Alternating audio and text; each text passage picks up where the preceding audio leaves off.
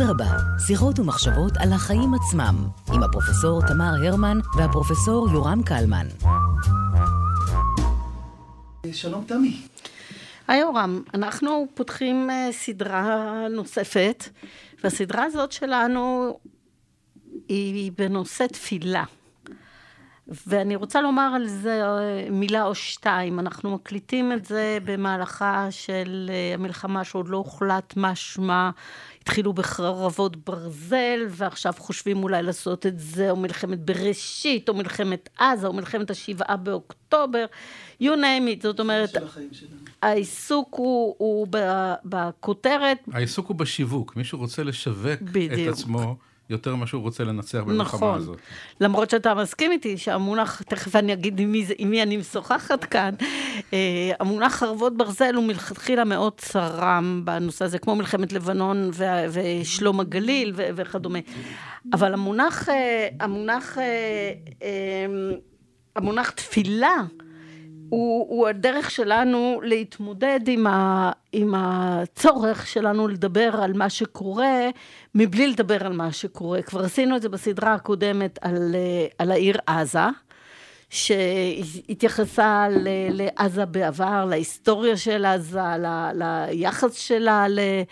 למדינת ישראל ולארץ ישראל וכל הגלגולים. אז נראה לי שאנחנו עושים איזשהו avoidance בכוונה. זאת אומרת, כן לגעת בנושא, אבל לא לגעת בטריוויה שבטריוויה. אז אני, כמו שאמרתי, הנושא שלנו הוא תפילה, ואתה תציג את האורח הראשון שלנו. אז אה, נכון, אנחנו בתור שיחה שעוסקת בשיח למעשה בין אדם לאלוהיו, שמענו כבר כאן קול משמיים, אבל זה לא קול משמיים, אה, אדם בשר ודם. דוקטור יאיר כספי הוא האורח שלנו היום. אה, דוקטור כספי הוא מנהל התוכנית פסיכולוגיה ביהדות. התוכנית הוקמה לפני 25 שנה במרכז למורשת היהדות באוניברסיטת תל אביב. היא פעלה שם במשך עשור שנים והפכה למכון עצמאי שעוסק בטיפול קבוצתי בשיטת התוכנית. אה, דוקטור כספי קיבל את הדוקטורט שלו בעבודה סוציאלית מישיבה יוניברסיטי בניו יורק, הוא בוגר האוניברסיטה העברית במחשבת ישראל, ומחבר הספרים לדרוש אלוהים, פסיכולוגיה ויהדות מסע תיקון, הילד שכמעט הציל את אמו, וספר הכישרונות. דוקטור כספי, שלום לך. שלום לכם.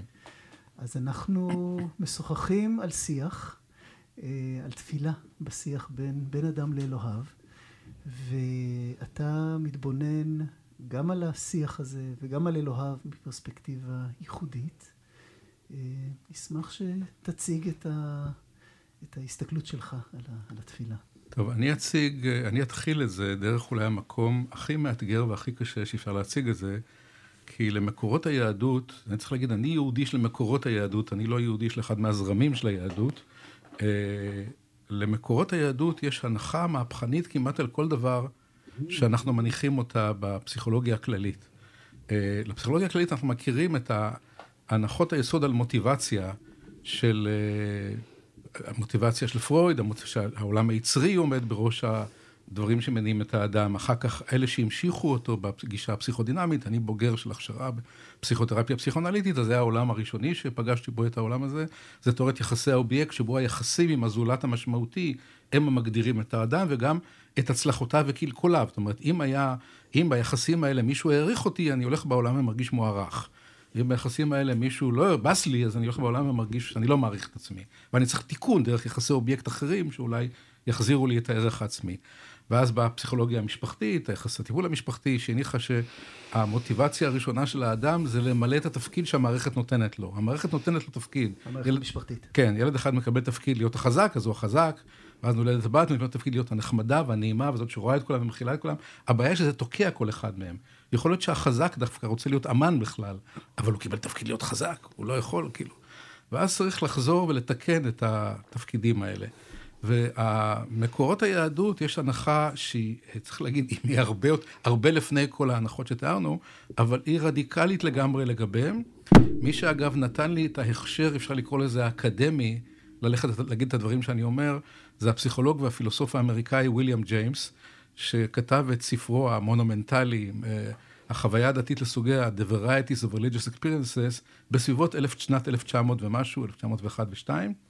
ומה שג'יימס עשה, ג'יימס עשה שלושה מעקפים דרמטיים ביותר על כל מה שאנחנו מכירים בתיאולוגיה ובפסיכולוגיה. התיאולוגיה שואלת כל הזמן, מה זה אלוהים? הנצרות, הרבה פעמים שאלה איזה, מה זה השילוש הקדוש? מה זה אלוהים? ניסתה להוכיח את קיומו וכך הלאה. וג'יימס התחיל מזה שזה זה לא, זה, זה בכלל, אין, אין לנו שום, אין לנו שום, זה, זה לא מעניין, אנחנו לא נעשה את זה כי לא נצליח בזה. אנחנו נשאל שאלה אחרת, האם יש חוויה של דעת אלוהים? וזאת שאלה סוציולוגית כבר, פסיכולוגית. הוא הלך וקרא... דעת. כן. כן. הוא הלך וקרא אלפי טקסטים של אנשים שכותבים על חוויית הדעת שלהם, ואז הוא אמר לנו בעצם, וזו המהפכה השנייה שהוא עשה, הוא שאל האם יש חוויית דעת, לא אם יש אלוהים או אין אלוהים, זה בכלל לא מעניין אותי, אם יש חוויה פסיכולוגית של דעת אלוהים. המהפך השני שהוא עשה זה הוא אה, אה, הלך ומיין אלפי טקסטים ואמר בעצם יש חוויה כזאתי זה לא הרבה חוויות, זה שש, שבע חוויות יסוד עם תחושות קצת שונות, והן די חוזרות על עצמם. זאת אומרת, זה התוקף הפסיכולוגי שלהם. אם אנחנו מאמינים שיש חרדה או דיכאון, איך אנחנו יודעים שיש חרדה או דיכאון מבחינה פסיכולוגית? כי יש אלפי טקסטים שבהם אנשים מתארים את החרדה והדיכאון בדרכים דומות. ומתוך זה יצרנו את ה-DSM, את סרב הר האבחנות, שאומר, ישנם שמונה, תשעה דברים שמאפיינים חרדה. אם יש לך שישה מזה, אתה כנראה בחרדה. וכך הלאה. אז בא וויליאם ג'ייז ואמר, יש באותו אופן, למה שלא נאמין לחוויה הדתית? גם היא חוויה, הוא הסתכל עליה כחוויה פסיכולוגית. האדם מתאר חוויה שהוא חווה, קרבת אלוהים. קרבת אלוהים, דעת אלוהים, הסתר פנים, מרחק מאלוהים, התקרבות לאלוהים. ואז הוא אמר, זאת חוויה פסיכולוגית, צריך לתת לה את אותו כבוד שיש לנו לכל עולם החוויות, מתוקף המחקר האיכותני והכמותני. נראיין אנשים, נקרא טקסטים, יספרו לנו על החוויה, נ, נרכז את כל המחקר הזה ונגלה שיש חוויות חוזרות, ניתן לזה כבוד.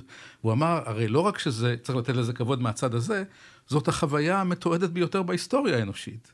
בשלושת אלפים שנה של מונותאיזם אין חוויה מתועדת יותר מזה. אז למה לזה, את זה אנחנו לא מכבדים, ואת זה שמישהו מסייר לנו איזה חוויה אחרת אנחנו כן מכבדים? בואו נכבד גם את זה. לא סתם, ואז הוא שאל עוד שאלה, הוא גם היה צריך להגיד, הוא היה פילוסוף פרגמטיסט. הוא שאל את האנשים, כשאתה חווה את החוויות האלה, מה זה נותן לך?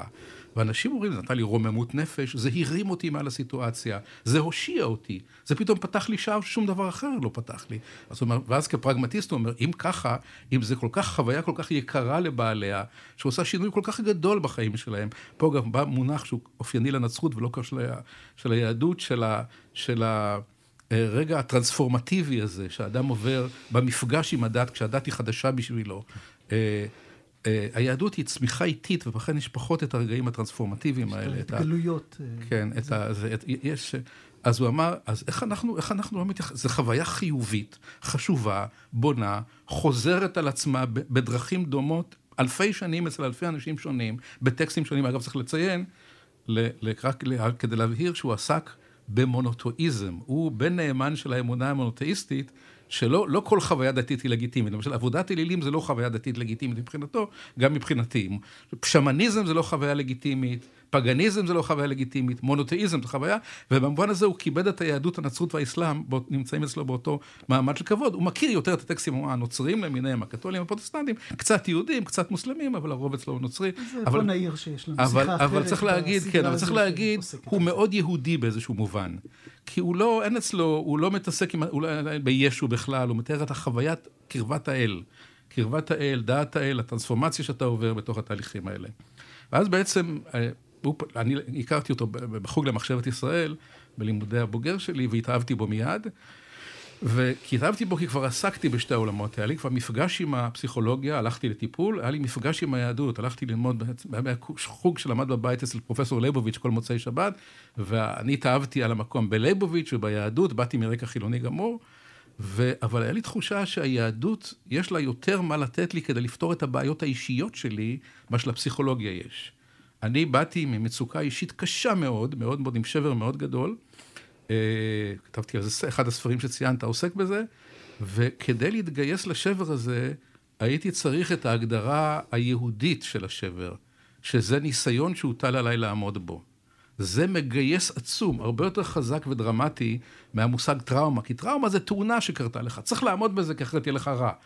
ניסיון אומר שזה נשלח אליך מתוך, זה אתגר שהוטל עליך לעמוד בו, ואם לא תעמוד בו שום דבר לא יקרה עד שלא תעמוד בו, וצריך לגייס את כל הכוחות כדי לעמוד בו, וראוי אפילו למות כדי לעמוד בו. זאת אומרת, ראוי לעשות הכל כדי לעמוד באתגר הזה. למה? כי אין לך ברירה. זה מה שהוטל עליך. אז את זה היהדות נתנה לי כבר מתחילתה. אני הכרתי, לפני שהכרתי מושגים אחרים, הכרתי את הניסיון. ואמרתי, זה הניסיון, אני צריך לעמוד בזה, אני חייב להתגבר על זה. למה ככה? אני לא אסביר, לא, לא מסבירים בעולם היהודי את המושג ניסיון, הרבה דברים אחרים מקבלים הסבר, ניסיון לא מקבל הסבר, הוא ככה. זה הניסיון של איוב, הניסיון של אברהם בעקדה, הניסיונות של עם ישראל במדבר, אין להם, זה ככה, אתה צריך, ל... זה, זה בעצם חוויה נורא קשה, כי בה מתגלה המוגבלות של האדם. זה הרגע שבו אתה יודע כמה שאתה לא שולט בעולם ובחייך. שדברים, שבעה באוקטובר, דברים איומים ונוראים יקרו לך בבת, ברגע אחד, ביום אחד, ישנו את הכל. את כל התפקיד שלך בעולם, את כל החיים שלך בעולם, את כל המטרות שלך בעולם. אתה פתאום חייב לצאת למלחמה שלא רצית, רצית הכל כדי למנוע אותה, ולהקדיש לה חודשים, אולי שנים, אנחנו לא יודעים, ולשלם מחירים נורא יודעים. למה? ככה, כי זה הוטל עליך. כי זה מה שהוטל עליך לעשות. אז זה רגע גם של ענווה, זה קשה מאוד, אגב, מה... אחד, אחד הקשיים הגדולים לעמוד בזה, זה בגלל שאנחנו רוצים, אנחנו מאמינים בעצמנו, בכוחנו. המודיעין היה צריך לדעת, הממשלה הייתה צריכה לדעת, מישהו היה צריך לדעת, איך יכול להיות שלא ידעו, איך יכול להיות שלא מנעו את זה? והתשובה היא שגם כשיודעים הכל, ויש איזה רגעים שקורה משהו שאף אחד לא ידע שהוא קורה, הוא פורץ פתאום, אנחנו לא יודעים איפה הוא קורה. אז, אז אני רוצה לעצור כאן, אבל אני רוצה בעצם להציג את מושג המפתח, לא מושג, כולם מושגי מפתח, יש הרבה מאוד מושגי מפתח, ובזה היהדות קצת שונה מוויליאם ג'יימס, יש לה שורה של ערכים שהם קצת שונים מהערכים שהעסיקו אותו, כחוויות יסוד. וחוויית היסוד, צריך להגיד, של המוטיבציה האנושית בספרות היהודית, זה התשוקה לאלוהים. וזה דרמ... הבדל דרמטי, זה לא התשוקה לאימא, זה לא התשוקה לסיפוק יצרים, זה לא התשוקה למיניות, זה לא התשוקה לתפקיד המשפחתי שלי, זה לא התשוקה לזולת, זה חוויה אלוהים. אני אקריא אה, אולי ה... אה, פסוק שעולה בראשי, אבל אני אקריא כמה פסוקים כאלה, רק כדי לתת ביסוס בטקסטים למה שאני אומר. תהילים כ"ז, אחת שאלתי מאת אדוני, אותה אבקש, שבתי בבית אדוני כל ימי חיי, לחזות בנועם אדוני ולבקר בהיכלו. זה מאמר על מוטיבציה. אחת שאלתי, זה אומר שמתחת לכל המשאלות שלי, ישנה משאלה אחת. בסוף יש משאלה אחת. לשבתי בבית אדוני, אני רוצה להיות שמה, אצלו בבית. אצלו בבית, תחת כנפיו. זה מה שאני באמת רוצה לעשות, יותר מכל רצון אחר. אני אספתי לכם עוד כמה, אני פשוט, עוד כמה מובאות מאותו מין. אה, לאחרונה למדתי בחברותא שאני משתתף בה את, רמח, את מסילת ישרים, ישרים של הרמח"ל, מהמאה ה-17, 18, 1740, 50 בערך, נכתב בוונציה. אה, ואני פשוט אקריא מבחר של פסוקים שהוא אסף בשבילי, אה, שאומרים את אותו עניין. וכמאמר דוד המלך עליו השלום, תהילים מ"ב, כאיל תערוג אל אפיקי מים. כן נפשי תערוג אליך אלוהים, צמאה נפשי לאלוהים אל חי, מתי יבוא? ואומר, באותו תהילים פ"ד, נחשפה וגם קלטה נפשי לחצרות אדוני. צמאה לך נפשי, קמה לך בשרי. זה ממש כבר אירוטיקה, בשרי כמה אליך. אה, כל זה מתוקף התשוקה שהוא משתוקק לא יתברך, וכעניין מה שכתב הנביא, ישעיהו כ"ו, לשמך ולזכרך תאוות נפש, ואומר, נפשי הביתיך בלילה, אף רוחי בקרבי אשחררך. ודוד אומר, תהילים ס"ג, אם זכרתיך על יצואי באשמורת אהגה בך. ביאר העונג והשעשוע שהיה לו בדבר, בדברו בשבחיו יתברך שמו. והוא אומר שם, זה תהילים קי"ט, אשתעשע במצוותיך אשר אהבתי. גם מצוותיך שעשוע אלה. עד כאן כדי להעמיד את תורת המוטיבציה היהודית, שהיא מהפכנית. עכשיו, איך אפשר לסדר אותה בעצם עם המוטיבציה שאנחנו מכירים. אני למשל אסדר את זה מאותו מקום שאני גדלתי בו, זה התיאוריה הפסיכודינמית, בגלגול המאוחר שלה זה תיאוריית יחסי האובייקט, של וויניקוט, קוהוט ואחרים, שמניחה שאדם אה, נוצר ביחסים שלו עם הזולת המשמעותי. בעולם המסורתי של שנות ה-60 וה-70 זה האימא, אחר כך זה רואה האימא ואבא, או האימא ואבא ואחים, זה בעיקר המגדלים המשמעותיים. Uh, בתיאוריה של, uh, של uh, וויניקוט, אה, ויניקוט שהיה רופא ילדים לפני שהיה פסיכיאטר, שם לב שהאימהות, מגיע, שהתינוק מגיע עם אימא, הוא גורר אחריו איזה משהו, איזושהי שמיכה, או הסמיכי דובי. הסמיכי הידוע. סמיכי, או דובי, או... והוא שואל את האימא מה זה, אז היא אומרת, אה, אוי ואבוי, אם אני אשכח את זה בבית, הוא יבכה כל הדרך. זה מרגיע אותו, אם הוא נוגע בזה, הוא נרגע. ואז ויניקוט הלך ואמר, אימא היא האובייקט, הילד משתוקק אל האם, אל קרבת האם, זה מה שנותן לו ביטחון. אבל הוא מסוגל באיזשהו שלב בילדות להתחיל לסמל את האימא דרך משהו אחר. ולכן, אם הדובי נמצא איתו, אני זוכר, בתי הגדולה, היה לה דובי, דובה, שקראו לה בובה דובה, זה שמה היה, ולפני שהייתה הולכת לישון, היא הייתה יורדת ושמה את זה לאימא על הברכיים, זו הייתה ממש הטענה. אמא צריכה להטעין את זה, את הבטריה הזאת, ואז היא יכולה ללכת לישון בשקט, אמא נמצאת איתה בבובה דובה. ואז מתישהו, וזה החלק המפתיע, מתישהו בגיל חמש-שש, פתאום דובה דובה מונחת על המדף ואין בה עניין יותר. יגיד לנו וויניקוט, האמא הופנמה כבר. הנוכחות שלהם הופנמה, לא צריך את האובייקט המעבר.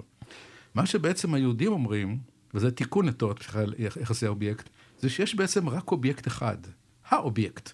זה הרעיון שאולי הביטוי החד ביותר שלו נמצא בפיל...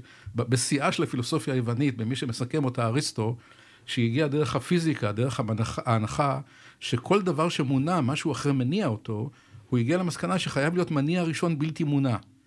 והוא הזה הגיע מתוך הפיזיקה אל המטאפיזיקה, זה הניסוח שלו לאל, שהרמב"ם אגב קיבל אותו בתור הביטוי הפילוסופי של הרעיון היהודי. הרמב"ם אמר, אם היהודים היו כותבים פילוסופיה, הם היו כותבים פילוסופיה אריסטוטלית.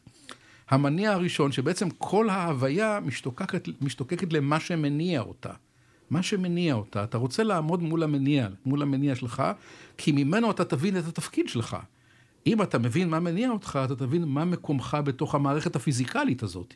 הרוחנית, הפיזיקלית, המעשית, מה מניע אותך, מה אתה צריך לעשות שם, מה התפקיד שהוטל עליך. סליחה רגע, ואיפה, אני מניחה שאנחנו רוצים לשאול אותו דבר. ואיך נכנסת התפילה לתוך ה... אולי אני אחדד את זה, כי כל הפסוקים שהקראת מדברים אל אותו אל. נכון. זאת אומרת, הם פונים אליו. נכון. זה למעשה דברי... תפילה. לא, צריך להגיד, התפילה... השאלה אם התפילה זה אותו חפץ מעבר, או... אה, לא, התפילה, התפילה, אני לא יודע להגיד עליה, הוא יכול להיות, אבל אנחנו בדרך כלל במחקר התפילה מחלקים את חלקי התפילה השונים לשבח, לשבח, לשבח והלל, הודיה ובקשה. בשבח והלל אתה מעמיד את הדמות, את האובייקט, אתה מתאר את גדולתו. בהודיה אתה מודה לו על המתנות, בבקשה אתה מבקש. אלה שלושה חלקים ידועים של, של, של, שהקראת, של מח, מחקר התפילה. בשלוש הקטגוריות האלה, כן, בבת אחת. נכון, ועכשיו אנחנו נ, נ, נ, אה, נעמיד את ה, אולי את התפילה שהכי הרבה יודעת להעמיד את האובייקט, וזה תפילת הקדיש. Mm. אנחנו מכירים אותה מבית הקברות, אבל היא תפילה שחוזרת בעולם התפילות היהודיות כל הזמן. כמעט כמה פעמים ביום נכנסת לתוך תפילת העמידה, והיא נכנסת ויוצאת שם כל הזמן. זה אולי התפילה שחוזרת הכי הרבה. ואני אקריא לכם את, ה, אני אקריא את הגרסה העברית של זה. היא אה, כתובה בארמית במקור, התגדל והתגדל, התגדל והתקדש שמו הגדול. בעצם מה אומר המתפלל? אני מבקש, אני קצת איבדתי אותך. למשל, מול הקבר, יכול להיות שאיבדתי אותך, כי אבא קצת ייצג לי אותך. ועכשיו אבא איננו. אז אני רוצה שאתה תתגדל עכשיו. תגדל ות, ותתקדש, תהיה מיוחד ושונה. ואתה תעמוד לפני הכל, שאני אתכוון אליך. אני צריך אותך עכשיו גדול וקדוש. בעולם שיתגדל ויתגדל שמו הגדול, אשר ברא כרצונו, וימליך מלכותו. אני צריך שאתה תחזור להיות מלכי, כי אני עכשיו נפלתי לכל מיני מלכויות אחרות. ואני רוצה שאתה תחזור להיות זה שאני מתנהל מולו. עכשיו שאתה יצמח פורקנה. כן. ויצמיח שהוא ישועתו ויקרב משיחו בחייכם, אתה גם זה, ש... אתה זה שתציל אותי בסוף. עליך אני בונה, את ישועתי אני בונה עליך. בחייכם, בימיכם ובחיי כל בישראל, במהרה ובזמן קריב. אגב, זה עוד דבר שמותר לתפילה. התפילה לא נדרשת לדחות סיפוקים. אנחנו כל הזמן מחנכים את אלה לדחות, התפילה אומרת עכשיו. מותר לה, כי תפילה היא בקשה, היא לא מצווה, מבינים? זה, זה הקול, הקול שבא מלמטה, זה קולו של הילד. במהרה, בזמן קרוב, ואמרו אמן, יהא שמו הגדול מבורך לעולם ולעולמי עולמים, יתברך וישתבח ויתפאר ויתרומם, אני רוצה אותך מעל לכל. כדי שלא יהיה בכלל ספק שיש משהו אחר שהוא הדבר. כי יש דברים שמתחרים בך. בעולם האלילי שאנחנו נפגוש בהמשך, עבדו את השמש, כי השמש נראתה גדולה מאוד, אמרו השמש היא או אלוהים או השליח הנכבד של אלוהים. או ההר, או עבדו את הנהר במצרים, עבדו את הנילוס, כל, עובדים את הדברים הגדולים, או את האדם הגדול, אנחנו מכירים אנשים בארץ שעובדים בן אדם כאילו שהוא אל וכך הלאה. Okay. אה, אנחנו עובדים, עובדים דברים שנתפסים כגדולים. יתברך וישתבח ויתפאר ויתרומם ויתנשא ויתהדר ויתעלה ויתהלל, זה להזכיר לנו שיש דברים אחרים שנראים לנו גדולים ומופלאים ומתנשאים. אתה מעל, לזכור שאתה תמיד, כל הדברים האלה, הם, נחזור אל, אל, אל וויניקוט ואל אל הדובי, כל הדברים האלה הם המתווכים שלך. הם רומזים משהו על גדולתך, אבל הם לא הדבר עצמו. צריך להיזהר לא להישאר אצל המתווך. צריך ללכת אל המקור כל הזמן. לעבור, בעצם עבודת אלילים זה עבודת המתווכים. הדברים שעומדים בדרך ונראים לנו כמסמלים אותך או מתווכים אליך. הרמב"ם בפתיחה המבריקה שלו למסכת עובדי כוכבים ומזלות, אומר שאחת הסיבות שאנשים עובדים על זה, הם חושבים שהמתווך זה האל, אבל גם הם קצת עובדים את זה כאילו כמו, כמו שאתה עובד את עורך הדין שלך. הוא יסדר לי עסקה יותר טובה. הוא קרוב לאלוהים, הוא כל כך גדול, הוא בטח ליד, יושב ליד אלוהים, הוא ידבר איתו ויסדר לי משהו. אני מעדיף לדבר עם העורך דין שלי מאשר לדבר עם הבעל הבית, העורך דין שלי ישפר לי את העסקה. וזה כמובן רק מרע את העסקה, כי אתה משועבד עכשיו לעורך דין שלך, במקום להיות משועבד לבעל הבית. בכל אופן, אני מציעה לך אם תצטרך להגיע לבית משפט, תקרא עורך דין. והתנסה והתהדר והתעלה והתהלל שמו של הקדוש ברוך הוא, שמו של הקדוש ברוך הוא, ופה יש איזה טוויסט כבר רמב"מי שאפשר להגיד. לזכור ששמו איננו הוא, וזה חוזר עוד פעם לוויליאם ג'יימס. חוויית דעת אלוהים היא חוויית דעת, דעת, בזה הוא ג'יימס יהודי לגמרי, של משהו שהוא נסתר מאיתנו, הוא לא ניתן לחקירה דרך תצפית, דרך צילום, דרך האזנה, דרך הוכחה פיזיקלית, הוא מעל לכל הדברים והוא לא ניתן להכלה בכלים האנושיים. התנסה והתהדר והתעלה והתהלל שמו של הקדוש ברוך הוא, למעלה מכל הברכות והשירות והתשבחות. כל מה שאמרנו פה, כל המילים שעכשיו אמרתי, זה לא אלוהים. זה הדרך המוגבלת של בן אדם לתאר את הדבר הזה. זה לא נמצא שם בתוך המילים האלה. הדבר הזה הוא מעבר לדברים האלה. זה זה שמעבר. זה אצל ג'יימס היה מאוד מאוד חשוב, לתאר את חוויית המגע עם הדבר שמעבר. זה המושג קדוש בשפה העברית במקור שלו. הנבדל המוחלט, האולטימטיבי, שהוא לא כמו שום דבר אחר שאנחנו מכירים. למעלה מכל הברכות והשירות והתשבחות והנחמות שאנו אומרים בעולם ואמרו אמן. עד כאן זה החצי קדיש, מה שנקרא, חדיש שיש לו כל מיני המשכים שנעשו לצרכים שונים. אה, אז זה, הרצ... זה, זה השאלה הראשונה, את מה אתה רוצה? אתה רוצה את זה. ואתה רוצה את זה, ועכשיו אני אתאר לך את מה אתה רוצה. אני אנסה לתאר לך, זה תיאור כמובן מוגבל, כי, כי כל המילים של השפה לא באמת נוגעות בדבר הזה, שהוא יותר גדול מכל המילים שאמרתי עכשיו. אצל היהודים, ופה כבר מתחילים, השון, אנחנו מתחילים להיפרד מוויליאם ג'ייס, אצל היהודים, האלוהים הזה הוא לא רק אלוהים רוחני שמעלה אותי, שנותן לי רוחניות, או יתן... המילה רוחניות אגב לא מופיעה בספרות היהודית עשירה מאוד, עד המאה ה-16, זה גניבה מהעולם הנוצרי, זה כבר השפעה נוצרית. שרוח יותר גבוהה אצל היהודים, רוח והגוף זה יחידה אחת, זה בכלל לא שני דברים. אצל הנוצרים הרוחניות גבוהה מן הגוף. הגוף קצת בעייתי, הרוחניות גבוהה, ופה היהודים. ולכן אצל היהודים יודעים בסופו, הקשר איתו נעשה במעשים. כיוון שהוא המניע הראשון הבלתי מונע, אני שואל כל הזמן, למה הוא מניע אותי? מה, מה התפקיד שלי בתוך המכונה הגדולה? וזה בעצם חובותיי או מצוותיי, זה מה אני צריך לעשות. שאלה היהודית הכי בסיסית בכל עמוד בתלמוד, זה מה מישהו צריך לעשות. יש שור ויש חמור, וזה נגח את זה, מה האחריות של א', מה האחריות של ב'. יש המון עמודים בתלמוד כי החיים מסובכים. ומדי פעם יש אירוע חדש שלא קרה קודם, ואז שואלים, מי אחראי לזה, מי אחראי לזה, מי אחראי לזה. ברגע שיש איזו הסכמה על זה שזה אחריות, נגמרה, נגמרה הסוגיה, עוברים לסוגיה הבאה. אז זה, זה עולם המעשה היהודי.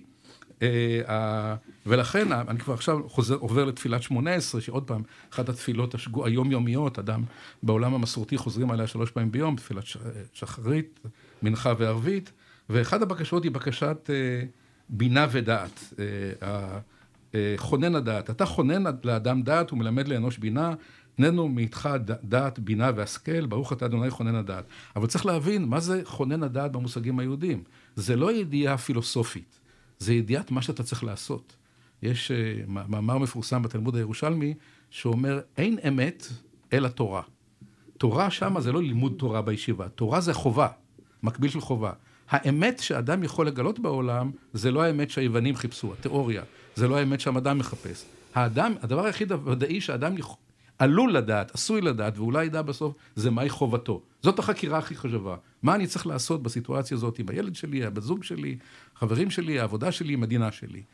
ולכן, הכונן הדעת זה הבקשה שתגיד לי מה לעשות, מה אני צריך לעשות כאן. אני מבולבל לגמרי, קרה אירוע מטלטל, או, או קרה אירוע רגיל, או סתם משהו, קרה משהו בבית, פתאום הילד הנחמד הגיע לגיל התבגרות, והוא התחיל להתחצף.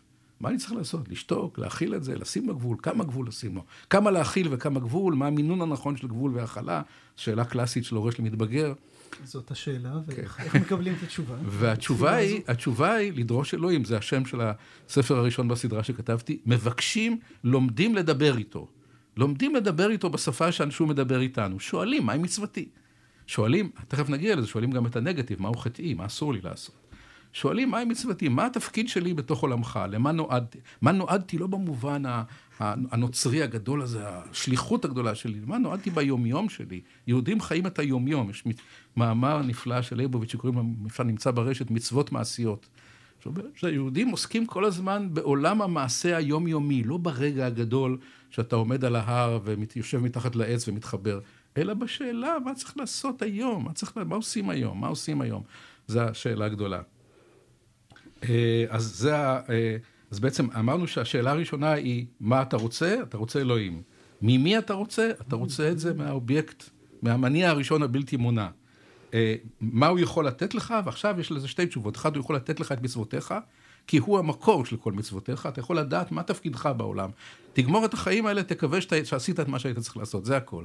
אם עשיתי את מה שהייתי צריך לעשות, אני חי בסיפוק, בתחושת שלווה. זה, אגב, זה אגב מקור השקט, מקור השקט זה הבהירות הזאת לגבי התפקיד שלך. אני חייבת לקרוא לך כן. כרגע, בהקשר הזה, פוסט שמישהו כתב אה, ממש בשבת זאת, והוא כותב ככה. וולף, הוא שם, שם את זה ברשת החברתית, אני מרשה לעצמי, בלי לנקוב בשמו, לקרוא את זה. אני בן 49 למעשה, כמעט בן 50, ואין לי מושג איפה הייתי נמצא, או מי הייתי ללא השבת. איפה הייתי ללא בגדי השבת, בלי הסדרת הנשימה ההדרגתית בדקות שלפני התפילה, בלי התרוממות ולפעמים התרסקות של קבלת שבת, בלי ברכת הילדים, בלי הקריאה והלימוד, ההליכה והשלווה.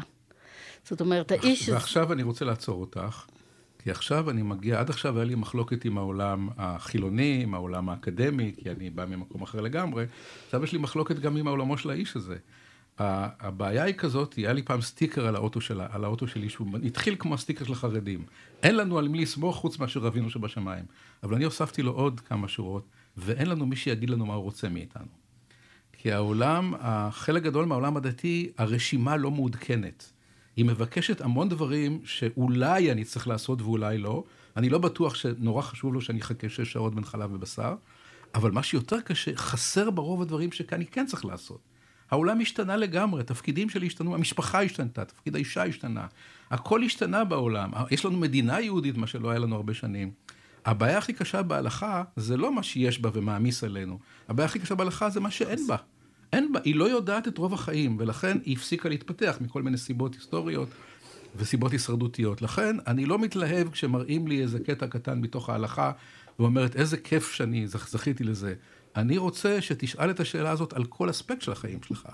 אני רוצה הלכה שאין בה תרי"ג מצוות, אלא ששת אלפים, שבעת אלפים, שיש בה הרבה מאוד, שיש בה כל הזמן את, ה, את הדרישה, בעצם זה המושג בית המדרש בעולם המסורתי. בעולם ההיסטורי. בית המדרש ש... לא למדו את מה שעושים היום בעולם הדתי, לומדים את המדרשים הישנים. בבית המדרש דרשו את החיים. שאלו מה קורה, מה תפקידו של בעל הסובארו ומה תפקידו של בעל הטויוטה, כשהם יתנגשו אחד בשני. מי אחראי למה? מי אחראי למה? מה קורה כשיש מלחמה? מי אחראי למה? מה קורה כשיש אויב קשה, אכזר, צמא דמים, שיושב בלב אוכלוסייה אזרחית? מה מותר לעשות, מה חובה לעשות, מה מותר לעשות, מה אסור לעשות. גם בנסיבות האלה. זה השאלות ששואלים. אלה השאלות הדתיות, כי אלה השאלות שעוסקות במצוות האלוהים. בקשר, הקשר איתו נעשה שמה, דרך המעשה הזה.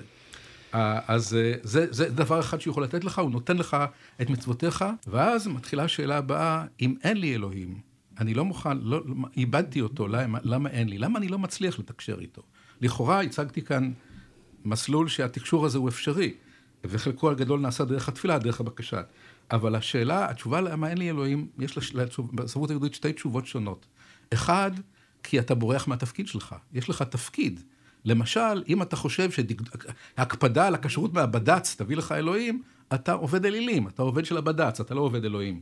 ולכן אין לך אלוהים, אתה עוסק בכל מיני עיסוקים כפייתיים של העולם הדתי, שמאבדים לך את אלוהים, או אם אתה חושב שההידברות תמיד תביא לך אלוהים, נגיד עם החמאס. אפשר תמיד להידבר איתו, גם אז אין לך אלוהים, יש לך תפקיד אחר, צריך לך תפקיד להילחם. אז אתה, כשאתה בורח מתפקידך, ממצוותך, אין לך אלוהים. הסיבה היותר עמוקה, לפעמים אין לך אלוהים, כי יש לך משהו אחר במקום אלוהים. אתה מעליל את עצמך. זה הסיפור המסוים לרבי מקוצקי, שאלו אותו איפה אלוהים נמצא, הוא אמר איפה שנותנים לו להיכנס. ויש הרבה בתים שלא נותנים לו להיכנס, כי אבא אלוהים, אמא אלוהים, המדע אלוהים, התיאוריה אלוהים, הרב אלוהים, האדמו"ר אלוהים, איפה שמשהו אחר אלוהים, אין אלוהים. לכן, כדי להיות מסוגל לצורך את השיחה הזאת, צריך להסיר את כל האלוהים האחרים שיש שם. וזה משהו שבזה היהדות למשל שונה מג'יימס, המאבק שלה בעבודת האלילים. בכל עולם האלוהים, האלוהים המדומים הוא מאוד מאוד יסודי. יש, בתלמוד כששואלים מיהו יהודי, אחת התשובות שמה זה כל שאינו עובד עבודה זרה. מי שהצליח להיפטר מרוב אמונות השווא שלו, זה יהודי, עבר את קורס הגיור שלנו, הוא משלנו. אז זה, אה, זה סיבה אחת. סיבה שנייה, למה אין לי אלוהים, וזה שבע, שבעה באוקטובר, זה שלפעמים הבעל הבית הזה, שיש לו שיטה, אפשר, אפשר להבין מה הוא רוצה רוב הזמן. יש מצוות, יש דברים שאתה רוצה ממך, אתה עושה אותם, אתה מתחבר אליו. לפעמים בעל הבית משתגע. וזה מה שקוראים לו בספרות היהודית, זה המושג ניסיון, אה, או בספרות, בתפילה הוא מופיע, יש תפילה של יהודי תימן, תקנו, אחד המשרורים שלה, אל נורא עלילה. פתאום קורה משהו שהוא לא יודע, אנשים, ילדים תמימים, אנשים צדיקים גדולים, אנשים שעשו הכל נכון, נרצחים, נאנסים בצורה אכזרית ביותר, חסרת רחמים, נלקחים בשבי. ואז, ואז בעצם מגיע, זה, זה, שעת המבח, זה שעת המבחן של האמונה, שבו אתה צריך לקבל, דיברנו קודם על הענווה, על זה שאתה לא יודע הרבה. אתה לא יודע הרבה, אבל בעצם האתגר היותר קשה בניסיון, זה ניסיון משנה את כל רשימת התפקידים שלך. כי ברגע שהגעת לניסיון, הניסיון עולה לראש, לראש התרי"ג שלך, לראש עשרת הדיברות. המצווה הראשונה זה לעמוד בניסיון. והבעיה היא שהניסיון נורא קשה, שאנחנו לא מוכנים לעמוד, אנחנו מתווכחים, מתמקחים. איוב, כל הספר רק מתווכח, לא יכול להיות, לא הגיוני, לא מתקבל על הדעת, עשיתי הכל בסדר, עד שהוא מבין שיש רק דבר אחד שהוא יוכל, יוכל לגלות. הוא לא יוכל לגלות למה זה קרה, הוא לא יבין למה זה קרה, אבל הוא יכול לגלות מה הוא צריך לעשות אחרי שזה קרה. איוב משתקם, בניגוד לטרגדיה היוונית, הטרגדיה היהודית, הדמות הטרגית משתקמת ברגע שהיא שואלת, מה הטלת עליי בדבר האיום ונורא הזה? לקחת את בריאותי, את ילדיי, את כספי, את חבריי, את הכל, מה הטלת עליי? וכשאיוב מוכן להתגייס למה שהוטל עליו, הוא חוזר אל התקשורת, פתאום יש לו עוד פעם אלוהים. אה, אמרנו שהדבר הראשון זה הנכונות להבין שאתה כרגע בניסיון, אתה, ב, אתה, ב, אתה ב, ב, ב, ב, במשבר. אה, במשבר טראומטי שמערער את כל הדברים שאתה יודע על אלוהים, על החוזה שיש לך עם אלוהים. כל מה שאתה יודע על החוזה, מסתבר שהוא הפר את החוזה, הוא לא כפוף לחוזה. זה אגב, עוד פעם חוזר לניסוח הזה של אריסטו. הוא בלתי מונע, הוא לא מופעל על ידיך. הוא, יש לו, הוא עצמאי לגמרי, הוא אוטונומי, הוא יכול בכל רגע לשנות את תנועתו. אה, הכלי השני שהתפילה מכירה לזה תפילת תרעומת. טבעי שאדם יכעס עליו, יצעק עליו אפילו. אלי ויזל אומר, שכששחררו את אושוויץ, הוא אומר, ראיתי שלושה סוגי יהודי, האמריקאים הקימו מיד בית כנסת, הביאו ספר תורה, הביאו סידורים, הביאו כיפות. הוא אומר, היו כאלה שזרקו את הכיפות ואמרו, אחרי אושוויץ אני גמרתי, אין אלוהים. הוא אומר, היו כאלה ששמו כיפה והלכו לבית כנסת כאילו שום דבר לא קרה. הוא אומר, אבל לא היה להם אלוהים, הכל מת בפנים. משפחה נרצחה. הוא אומר, היה קבוצה שלישית שעמדו ליד הגדרות של אה, אושוויץ וצעקו על אלוהים, וויזל אומר, לאלה היה אלוהים. כי ברגע הזה, הצעקה, זה הביטוי של ה...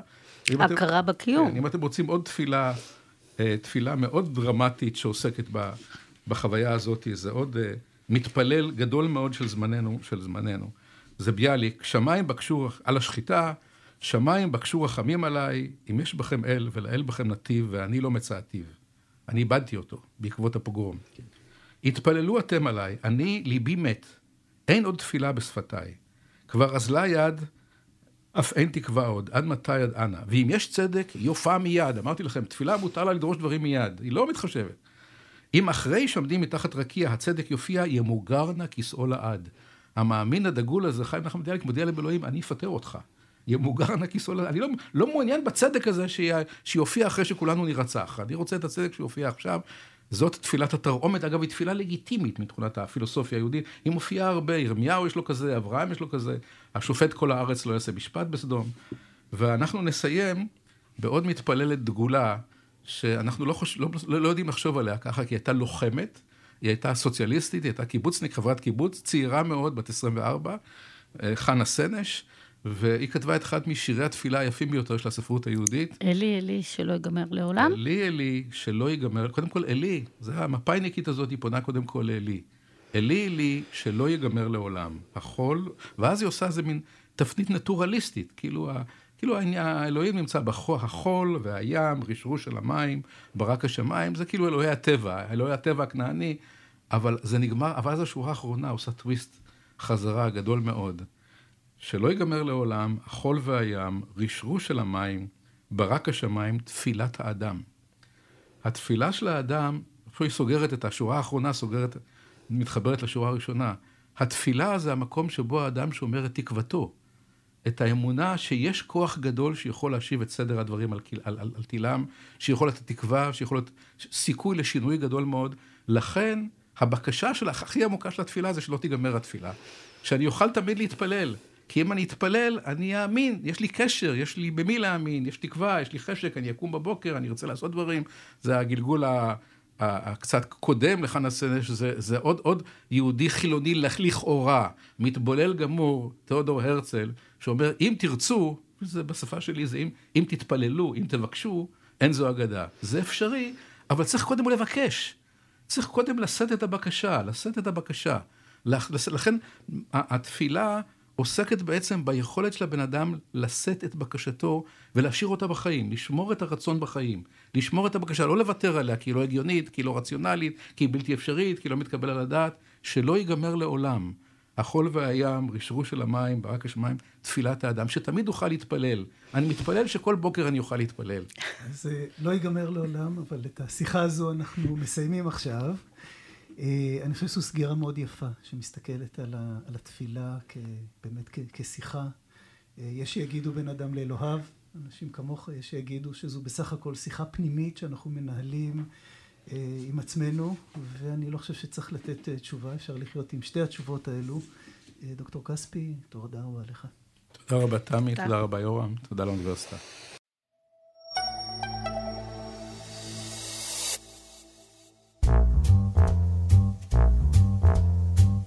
אדרבה, שיחות ומחשבות על החיים עצמם, עם הפרופסור תמר הרמן והפרופסור יורם קלמן.